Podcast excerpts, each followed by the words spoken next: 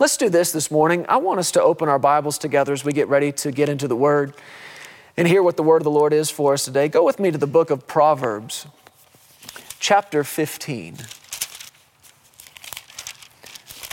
Proverbs 15, and we're going to look together at the first verse. Proverbs 15, verse 1, it says, A soft answer turns away wrath, but a harsh word stirs up anger. A soft answer turns away wrath, he said, but a harsh word stirs up anger. A lot of things going on right now in our country, especially here in the United States. Some very terrible things have happened over the last seven days, last two weeks. A lot of things that have caused a lot of anger, a lot of things that have stirred up a lot of emotions in a lot of people. We've witnessed some things that none of us want to see. Everything from, from a man losing his life in the streets of a major city to stores and businesses being broken into and stolen from, and people being seriously and severely injured, and many of them hurt, and some even killed. We're watching these things happen right in front of us. But I will say to you this morning what Sarah and I say to our kids all the time. We tell them one of the most important things for you to know in this life is how to respond. Mm-hmm. How to respond in any given situation to any given word. How do you respond? And, church, we're in a place right now where we have to respond. We've got to know how, as the church, that we're supposed to respond. And, Sarah, we talked about this a number of months ago when uh, the coronavirus made its way to the shores of America and people began very publicly responding to it. I remember getting email after email from, from whatever business we had ever visited who had our email address. And it was every, every one of them said, This is our response to COVID 19. This is our response to the coronavirus. And it finally hit me after looking at about a dozen of those that we need a response. The body of Christ needs a response. And many of you may remember this, but we sent you an email to, to the members of our church, our church family, to the partners of Pearson's Ministries International all over the world. And that, that email simply said a different response to COVID 19. And I believe that that is supposed to be one of the things that makes us different, is how we respond to these things. And in the same way, we responded differently to that. We don't respond in fear. We don't respond in panic. We respond in faith. And that's what faith is it is a response. It's a response to the goodness and the grace of God. Well, listen, you need, as a born again believer, somebody full of God's Holy Spirit, you and I are supposed to have a response. We can't just ignore these things. We can't just deny their existence. We must have a response, but it's got to be a different response. It's got to be a response rooted and based in the Word of God.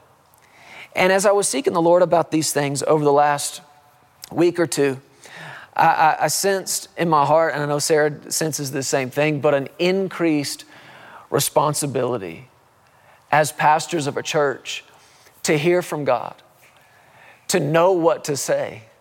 And it's not good enough for us to just say the first thing that comes to our mind. It's not good enough to just talk off the top of our head. And it's certainly not good enough to just be an echo of everything else that's going on in this world. The response is supposed to be different because we're supposed to be different. And as I sought the Lord about it, this is one of the first places He brought me in Scripture to the book of Proverbs here, chapter 15. Verse 1 again, he said, A soft answer turns away wrath. If you look some of these words up, it's a pretty good picture, a pretty good description of what's going on in our country right now and in many places around the world. When he said it turns away wrath, you look up this word wrath and it literally means burning anger. Sarah, it talks about heat, talks about fire, which is an interesting word when you look at what took place in some of our major cities across the United States over the last couple of weeks. People so angry, people acting out and lashing out so much that their burning anger literally set fire to people's businesses, some homes, some churches. He said here, a soft answer turns away wrath, but a harsh word has the opposite effect. A harsh word, he said, stirs up anger. Now, I'm just telling you what I believe I got from the Spirit of God in praying over these things.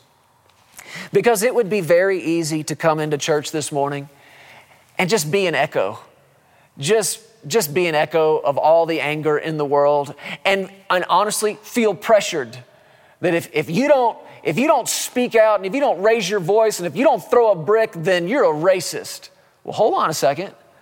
Our response as believers is supposed to be different. We were told to be angry and sin not. So God makes place for that emotion. But there's also very clear instruction from the Word of God about what to do with it, yeah. how to handle it, and what is supposed to be coming out of your mouth. A different response.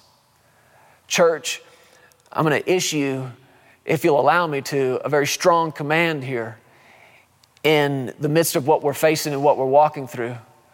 But I'm going to give you two parts of this. Number one, guard your heart.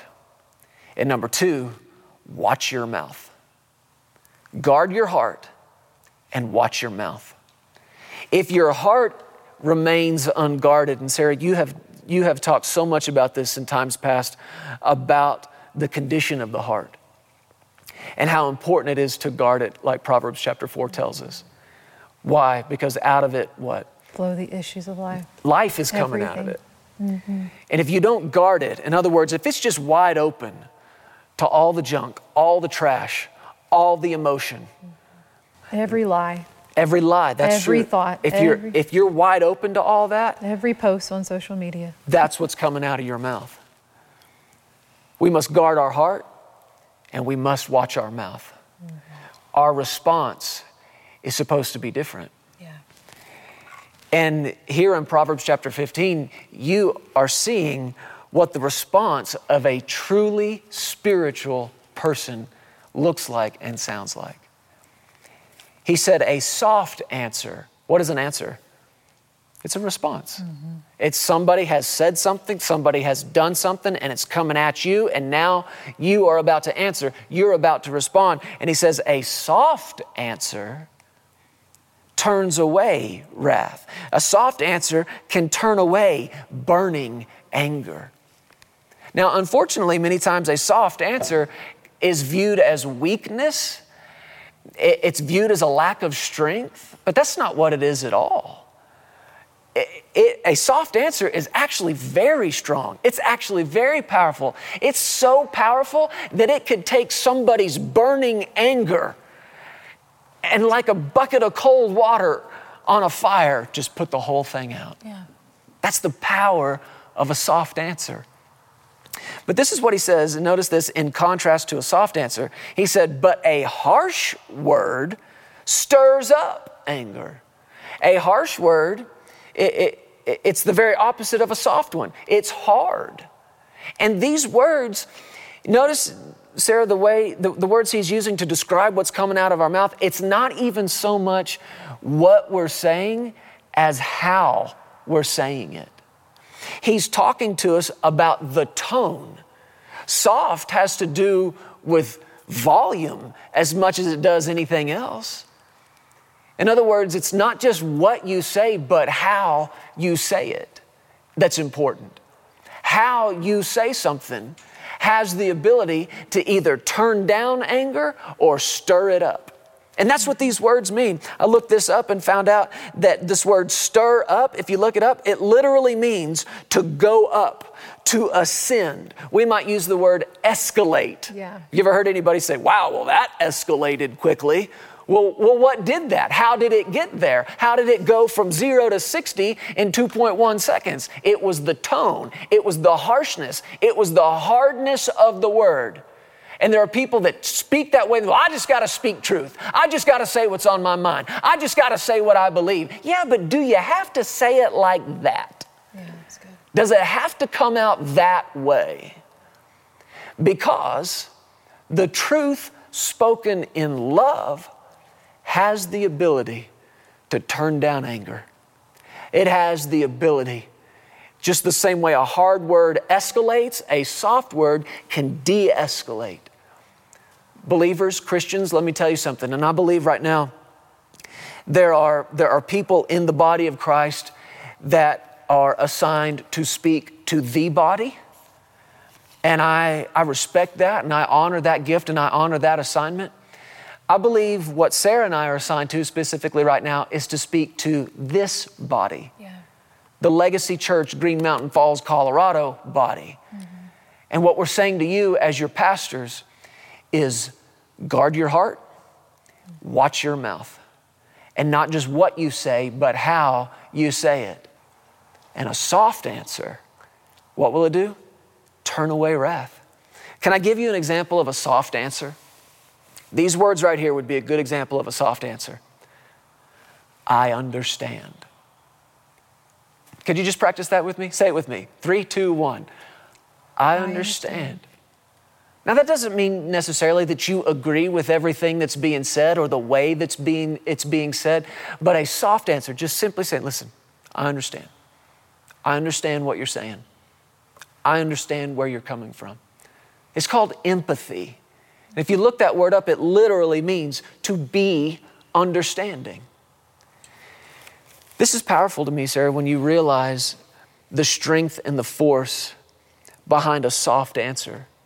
Because what we're talking about right now will work on a national stage, in a political climate, and it'll work just as much there as it will in the living room of the homes of our people between a husband and a wife. Yeah. How do we de escalate? How do we turn down anger? Mm-hmm. A soft answer. And that is a truly spiritual person that knows how to do that, that knows how to answer in a soft way. Again, it's not just what you say, but how you say it. Is there tenderness? Is there empathy? Is there an understanding tone in what you're saying? And that doesn't, again, it doesn't mean you have to agree with everything that somebody's saying or the way they're saying it, but you have the ability to put out a fire with the softness of your words. Amen. We've been looking together in the book of Romans, chapter 12, over the last several weeks. I want to turn there uh, uh, together again today. In Romans chapter 12, we've been talking over the last number of weeks about renovation and transformation. We've talked about um, what it takes to have total life transformation, and it requires the renovation, the remodeling, and the renewing of our minds and the way we think. I want to look at it again today in Romans chapter 12, verse 2. Notice again what it says Do not be conformed to this world, but be transformed by the renewing of your mind. Again, I believe it's the New Living Translation that, uh, that says, Let God change your life by changing the way you think. That's how powerful the renovation of the mind is. Be transformed by the renewing of your mind. That's what that word renewing means renovate. That you may prove what is that good and acceptable and perfect will of God. Now he says in verse 3, for this, for I, uh, excuse me, for I say, through the grace given to me, to everyone who is among you, not to think. So here he is, he's helping us right away with the renovation of our mind. He said, You need to change the way you think, and this is where I want you to start. Not to think more highly of himself than he ought to think. Now, as we watched, Sarah and I watched over the last week or two, the things that were going on in our nation. And I began to seek the Lord, Father, what's our response supposed to be? What do you want us to say as leaders and pastors? It came to me that He's been saying it, that this is what He wants us focused on. Don't think more highly of yourself than you ought to think. Yeah. And if you stop and think about that, what would give somebody the impression that they're higher. He, he's talking about what you use to measure your own esteem. Mm. And the only reason somebody would think more highly of themselves than they ought to think is if they're using somebody else as the measuring stick. Yeah. That's what racism is. It is using somebody else and their pigmentation or lack thereof in their skin to attribute value to them, and then you by default arrive at your own value. Mm-hmm. That's racism, and it's a lie. And you can tell that there's some remodeling and renovating of the mind that needs to be done. But, folks, as awful as it is, as horrible as the scenes that we saw over the last two weeks, it's not going to change. It's not going to change until people meet Jesus. Until somebody has an encounter with the one who put value on them and said, This is the only place your value can and should come from. I'm getting ahead of myself right now, but, but this is what this scripture, not just specifically referring to race, but we have used that, people have used that to arrive at the value of their own life by disesteeming the value of somebody else's life. And how foolish and how wrong and how sinful it is to use somebody else's skin tone to arrive at your high value. It's wrong mm and it's a lie. mm Unhealthy. The only thing that can put value, the right value on your life or on mine. And I don't care if you're pasty white or midnight black or any shade in between. The only thing that can put the right value on you is the shed blood of the Lord Jesus Christ. He paid for you, and it's the price He paid that determines your value. I don't get to determine your value. You don't get to determine mine. Why? I didn't pay for you. You didn't pay for me. Now, you and I could stand up here and we could make a bunch of claims and a bunch of promises and even make a bunch of apologies on behalf of people who did wrong and we didn't, but it's a waste of time. But what Sarah and I can do as the pastors and the leaders of this church is make the commitment to this church that we will value you with the same value that Jesus puts on you. And if you come into this place, regardless of the tone of your skin, where you come from, where you don't come from, the money you have or don't have, it matters nothing. It matters not at all. We commit to you that the value that will get placed on you is the value that Jesus has already placed on you because He's the one that bought you, He's the one that redeemed you, He's the one that put value on you because the price He paid is what determines your value. And now let me encourage you, church. If, if you are feeling undervalued, if you are a part of, of a community that feels slighted and feels undervalued, let me encourage you with something. Don't wait to get it from the government.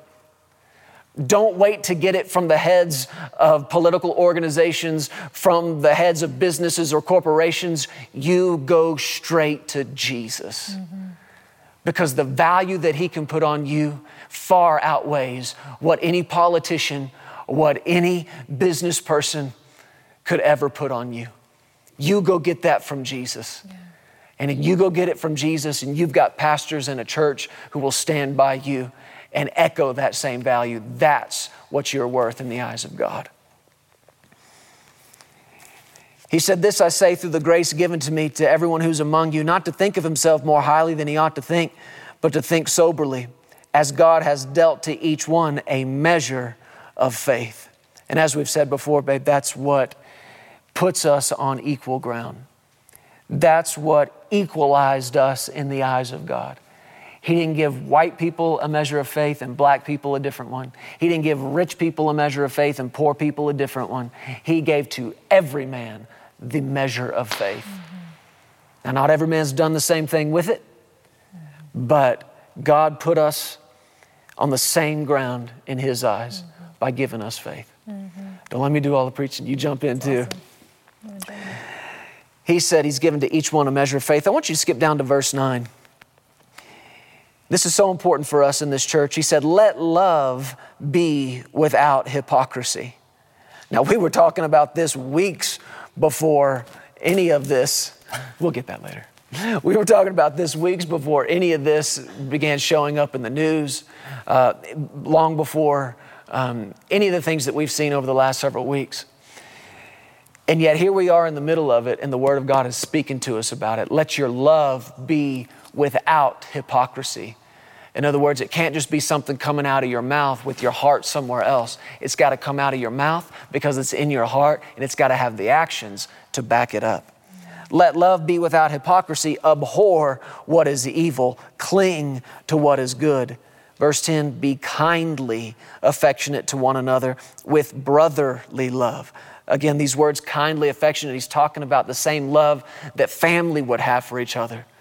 The love that you have for your spouse, for your children, for your mom and dad, for aunts, uncles, cousins. It's a family kind of love. And that's the love he's saying he wants at work in the church because we are family. That's who we are. That's what we are. We are family.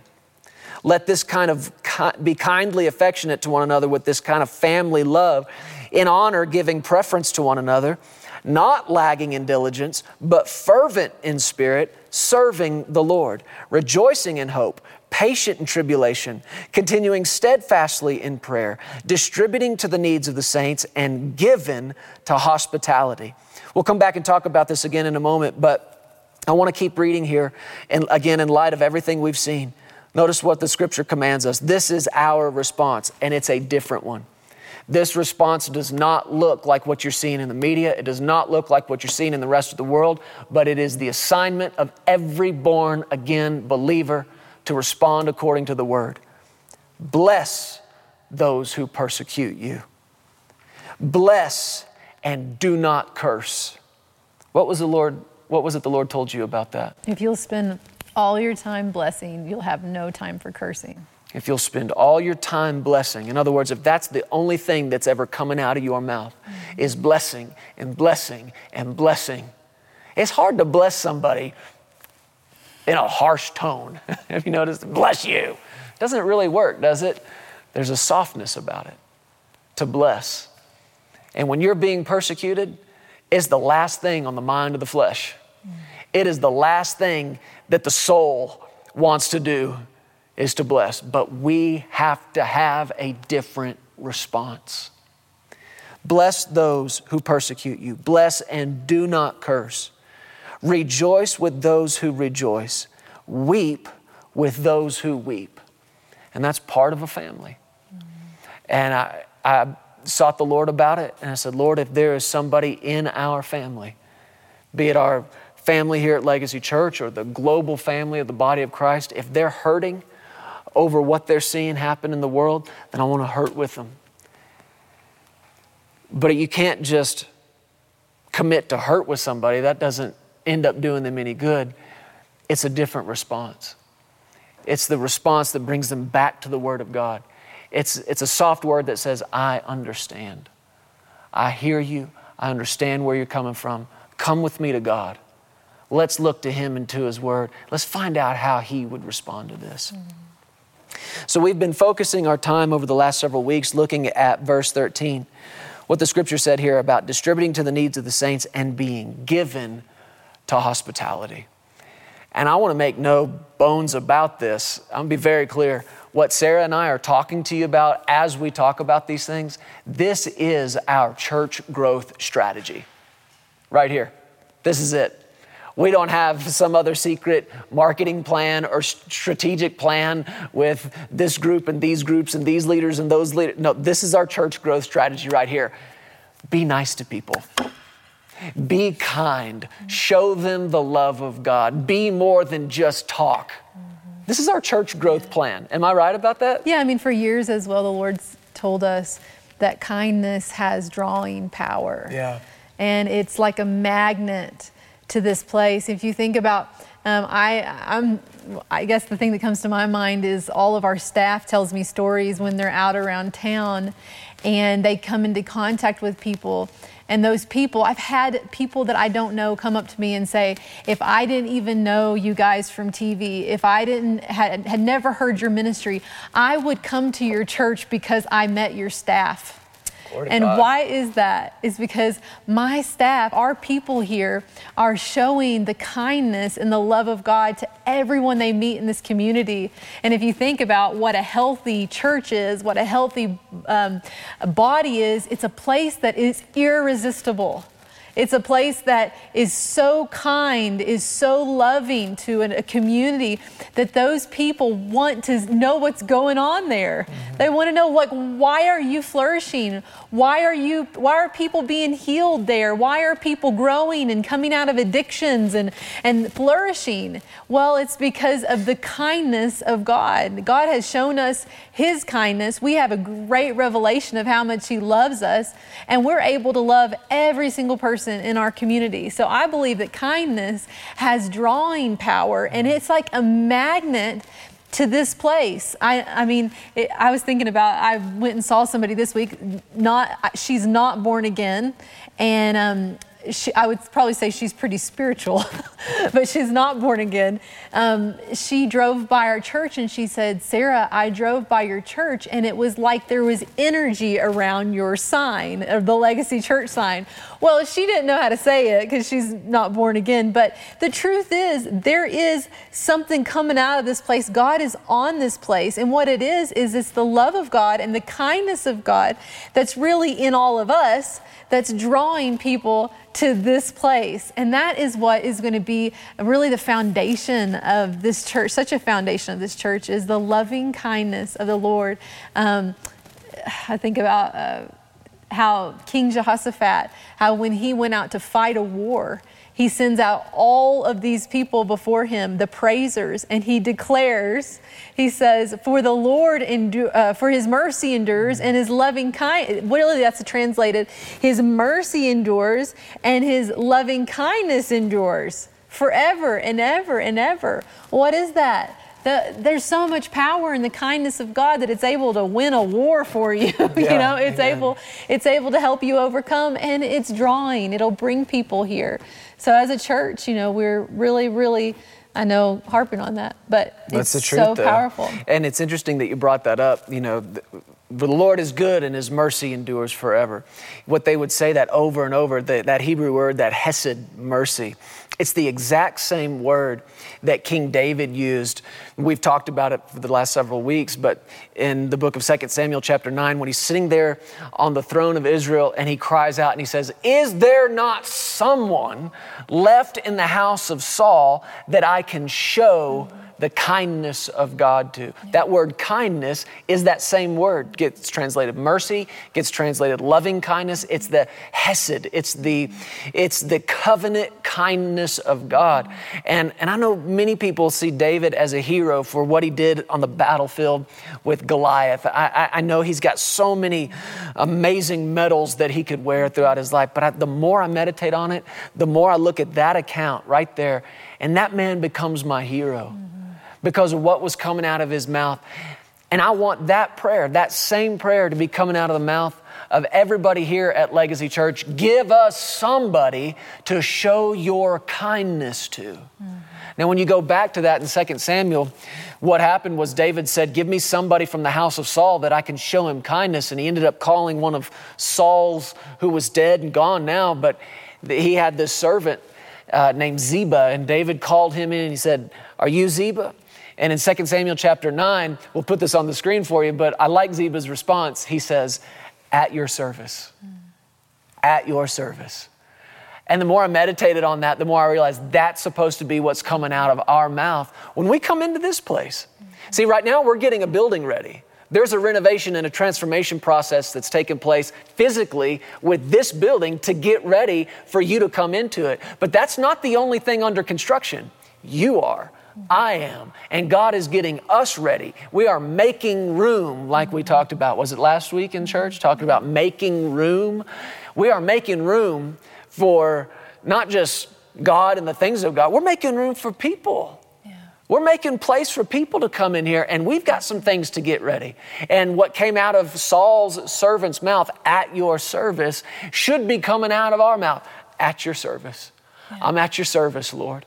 Then this thought hits me as I get, I'm getting ready for this.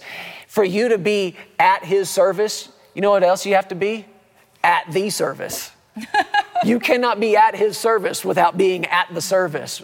What am I saying to you? Make a commitment to come to church. Priority. Make church not just an add on to your life. Make the things of God not just extracurricular. Make these things priority. And if you looked at church statistics, you would see that many people, the ones who are going, they're going maybe a couple of times a month, some one out of four weeks a month. But we don't have to be that way. Yeah. We can make this a commitment. Mm-hmm. To be at his service, you got to be at the service. Yeah. So Ziba said to King David, I'm at your service. And David said the same thing to him that he'd been crying out to God Is there not somebody left to show the kindness of God to? And Ziba said, There is a son. Jonathan had a son named Mephibosheth. He's lame in both of his feet. And David said, Oh, really? His feet don't work? Is there somebody else? Because I'm not really looking for somebody like that. no. David said, I love David's response. Where is he? Mm-hmm. Where is he? And Ziba said, He is in such and such house. He's in a city called Lodabar. That the name of that city literally means no word, no communication. It was so far away and so in the middle of nowhere. You've heard the expression word travels fast, not to Lodabar. Word did not travel there. They were so far away. And Mephibosheth is basically in hiding here. And David says, Go get him. Go get him. And this is what the kindness of God is compelling him to do. So he sins and he brings Mephibosheth in, and Mephibosheth falls when he sees David. He falls down at his feet. And he said the same thing Ziba did. David said, Are you Mephibosheth? And, and, and he said, I'm your servant. I'm your servant. And without taking time to go back and look at the whole thing, I just want to tell you briefly what the kindness of God did for that, that young boy. David said, he said, I am restoring to you all the land of your grandfather. And he called Ziba in and he said, From this day forward, you and your sons and your servants all work for him. And that chapter tells us that Ziba had 15 sons and 20 servants. I believe that's right. So Mephibosheth goes from living in hiding living in fear. And in one day, he encounters the kindness of God and it restores to him and supplies him with not only land, but help, servants, people to work the land for him. And David said to Ziba and to his whole family, he said, You are going to work the land for him so that he has food in his house. But as for him, listen to this, he said, He will eat bread at the king's table. He will eat bread at my table continually. What did that? The kindness of God. And that's what kindness does. Kindness brings restoration into people's lives. Kindness, we've talked about this, if you live with an open heart and an open hand and an open home, kindness will put something that was yours into their hand and be a blessing to them. The blessing of the Lord working through you can actually make somebody rich just because of kindness. Mm-hmm. Kindness elevated him. I love what King David did for this young man. He put value back on his life.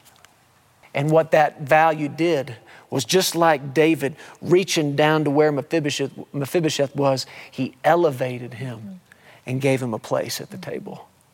That's what kindness does. Mm. Does your life matter? You bet it matters. It more than matters. Yeah. It's valuable and it is precious yeah. in His sight. Amen. And this all sounds good, but if all it is is ever talk, it's hypocrisy. So, what do we do? How do we put this into action? And this is what we do Hebrews chapter 6, and this is where we'll wrap it up for today. Hebrews chapter 6, in verse 9. It says, Beloved, we are confident of better things concerning you, yes, things that accompany salvation. Though we speak in this manner, for God is not unjust to forget your work and labor of love which you have shown toward his name, in that you have ministered to the saints and do minister. He calls our ministry, Sarah, to the saints. He calls it our work, and he says it's a labor of love. But I love what the scripture tells us here God won't forget it. Mm-mm. You want to give God something that He will not forget, that He cannot forget. And bear in mind, He thinks differently than we do. He thinks in terms and in the scope of eternity. You want to give something God to net that He will never forget about you? Serve. Yeah. Minister to the saints. That's what that word minister is. You look it up, it's the word serve. He's talking here about saints serving saints. Mm-hmm. And it's not just talk, it's action. Mm-hmm. I told you this was the last scripture, but there's one more. This is what the Lord quickened to me. Go to the book of Galatians, and we'll wrap it up with this Galatians chapter 5.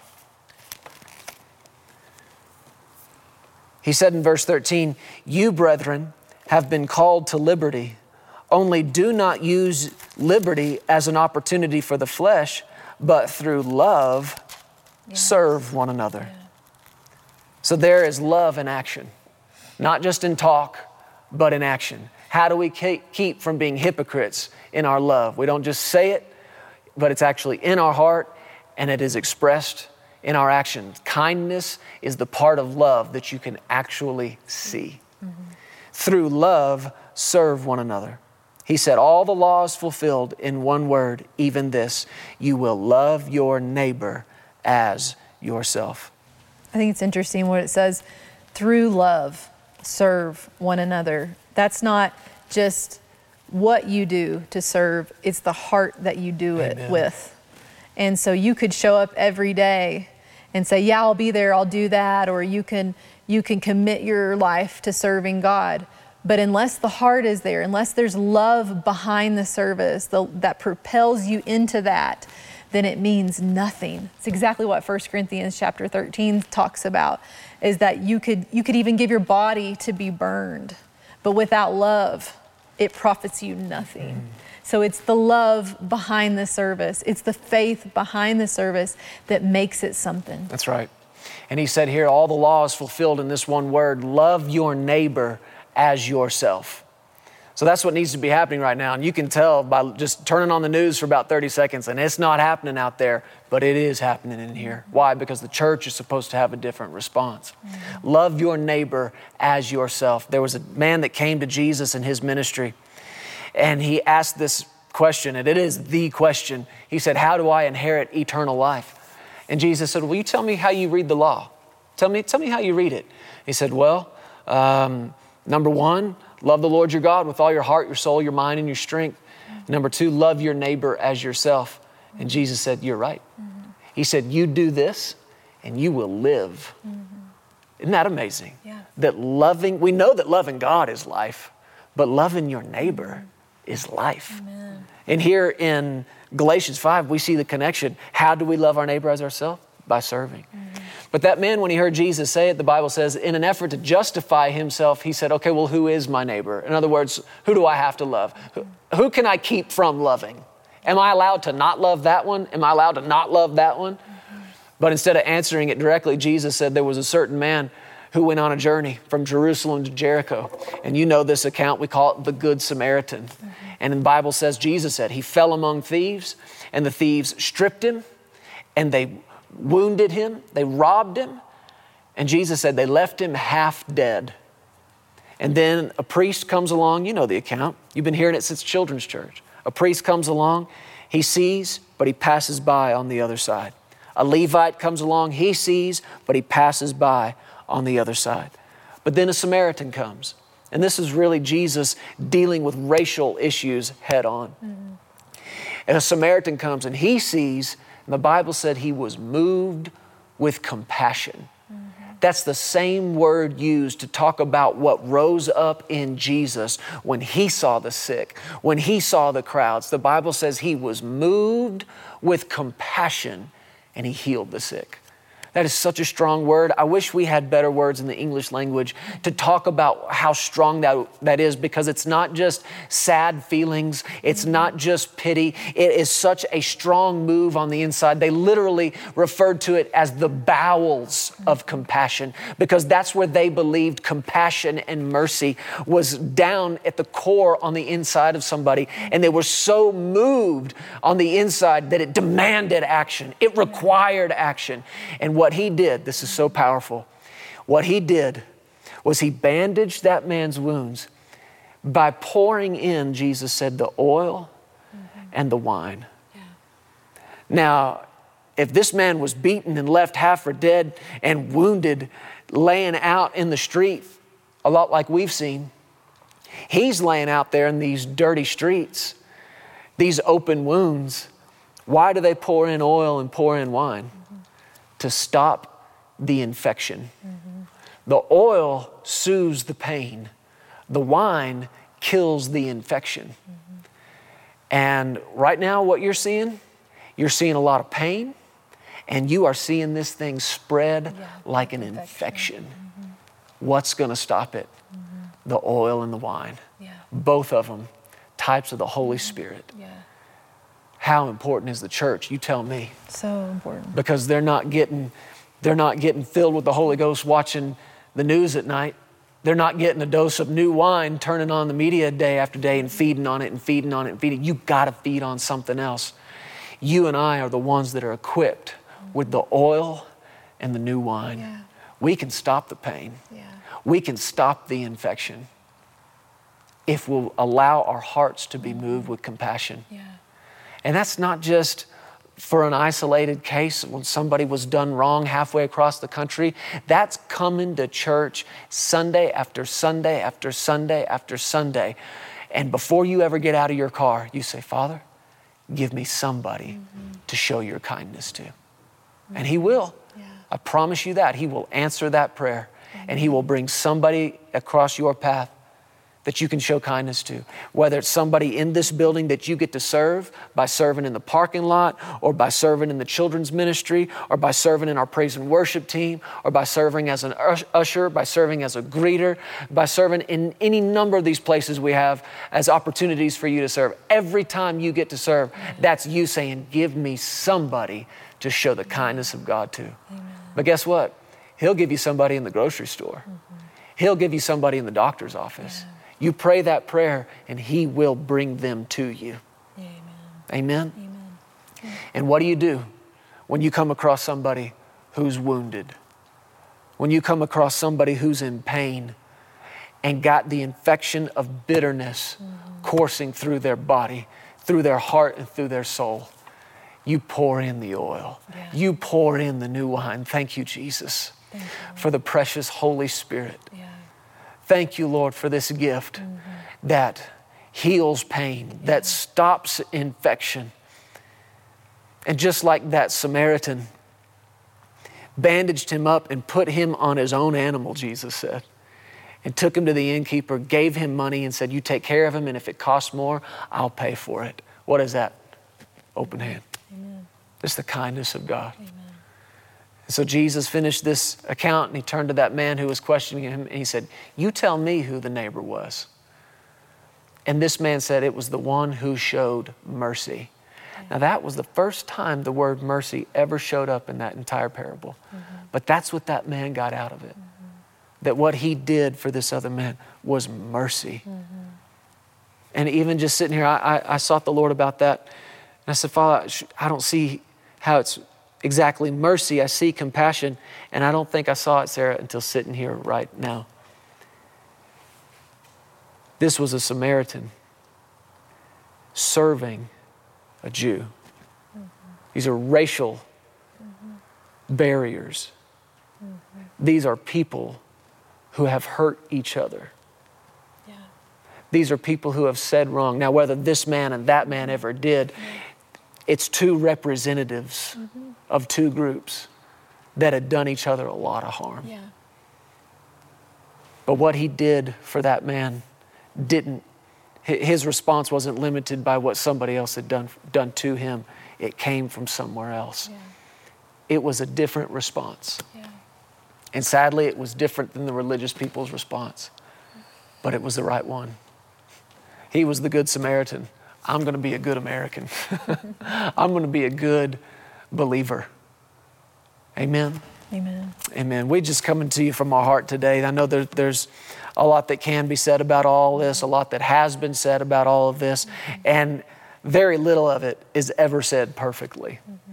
Very little of it is ever said in a perfect way that suffices everybody's emotion. And that's not what we're trying to do today. But as your pastors and as the, the uh, leaders of this congregation, we have an assignment to take you back to the Word of God. Amen. How do you respond when you see these atrocities in our street? How do you respond when you're witnessing the burning of a nation? Mm-hmm. You go to the Word. Yeah. You go to the Word. You have to go to the Word. It's the only thing that will act as an anchor to your soul. It's the only thing that will keep you from being up and down. It's the only thing that will keep you from lashing out in anger. It's the only thing that will put a softness to your word that has the ability to turn the anger down instead of turning the heat up. I believe the Lord's helping us with this. Amen. Amen. Do you have anything else you want to add to this before we pray over everybody? I just today? believe that Legacy Church is going to be known around the world Praise as the one of the kindest places in the world, some of the kindest people in the world. And the reason I'm saying the world, maybe it's just a little prophecy that's ahead of us, but you know, if you're able to affect a community with the kindness of God, then you're able to affect a state with the kindness of God. And then you begin to ask for nations, and God gives you a voice into the nations. You're able to reach out with the kindness of God and the goodness and the love of God. People will be drawn to you from all over the world. And I believe that that's what God is going to do with Legacy Church. But it starts with us here, this core group of people, this, this people, us coming into the house of God with um, not with a chip on our shoulder, not, uh, not with offense brewing in our hearts, but the desire to serve people with the love of God, to serve people with kindness, to get our minds off ourselves and to get our minds on other people. Father, give me someone that I can show your kindness Amen. to. And so I believe that this church is going to be a place that's known far and wide for our kindness. I had a, a friend write me the other day on Instagram and he said, Sarah, I was going back and reading my partner letter from 2010 and he said, I remember I got to serve at a conference with you and you guys and your staff and he said, I've never been impacted in my whole life um, uh, anywhere in my life like I was with you guys, the kindness that was shown to me. And I mean, if there's any compliment that I could take, I would take that one because that is the love of God in action. You know, we want to be a place where there is um, there is unconditional love and kindness and grace for people. And when people come into this place, we give them that. Now, that doesn't mean that we compromise That's on the Word of God. Right. It also doesn't mean that we compromise on uh, uh, the high level of the standard of living that God has given us That's to right. live by. We don't compromise on the revelation that we've been given.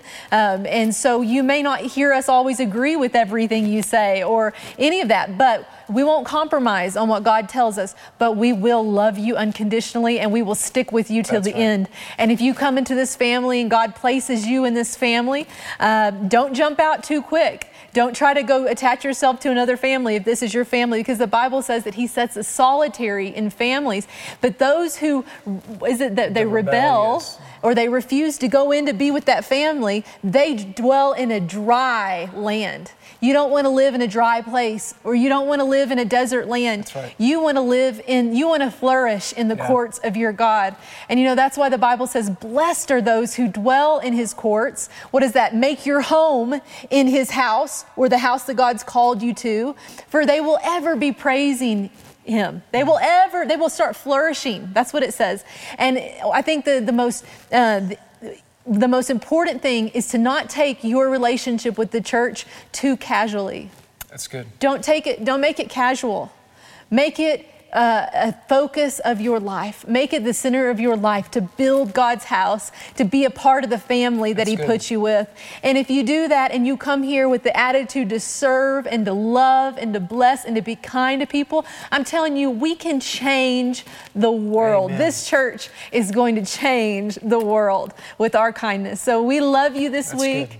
We bless you. And we're so thankful that you're a part of this family. We are a family here, and we are building the house of God, and we're excited to see what He does with it. This is the foundational things that we're touching on. So don't miss one week of this. If God's planted you here, don't miss a week. Yeah. These are precious treasures that we are getting from God each and every week, and we are so thankful for We, it. we are so grateful. I believe the Lord's talking to us. And listen, if you, even if today you heard something you didn't like, don't, don't turn us off. Just stay open.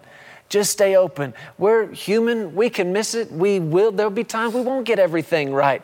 But what we will commit to, like we've talked about today, is putting the same value on each other that Jesus has put on us. And when He, he paid the highest price, the Bible says, you were bought at a price. And it was the price that was paid for you that determines your value. That's what we want you to hear today. That's what we want you hearing every time you come into this place. And I hope you're getting stirred up about the days ahead of us where these doors can be open and we can gather together. And just to quickly update you again, we're watching it. We're watching uh, the restrictions. We're watching as they begin to lift, uh, uh, where and how we can meet with each other. Be patient with us. I know many of you, many places are going back to church. We support them. That's wonderful.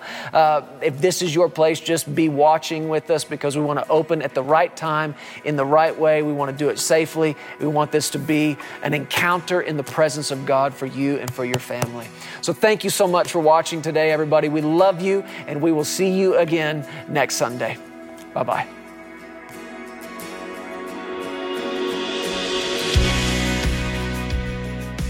Thank you so much for tuning in today. We hope you enjoyed this message. If you need someone to pray with you, there are several ways for you to contact us. Feel free to give us a call at 817 577 0180. You can also contact us through the Legacy Studios app or either of our websites. Giving options are available online at pearsonsministries.com and legacychurch.family. If you prefer, you can also text an offering.